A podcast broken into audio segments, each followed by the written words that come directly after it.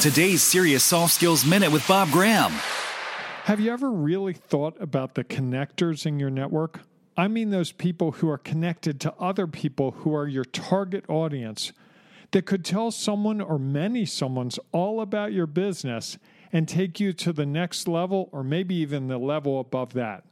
I know for my business, connecting with connectors is always gold. If they're talking about you because you're in their in network, they can be invaluable to the growth of your business, your organization, and even your individual career. If you don't have connectors, I encourage you to look for them. Look for the people you see everywhere, the people that know everyone, the people whose names keep coming up. Those are the people you want to take time and invest in getting to know.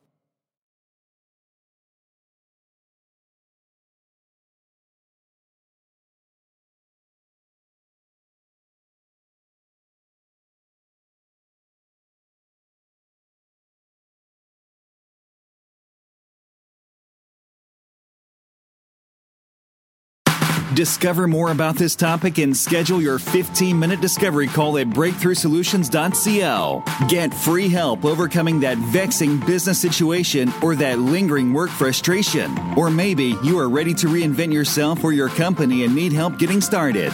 Just go to breakthroughsolutions.co. That's breakthroughsolutions.co and take the very first step, setting up a free 15 minute discovery call. Do it now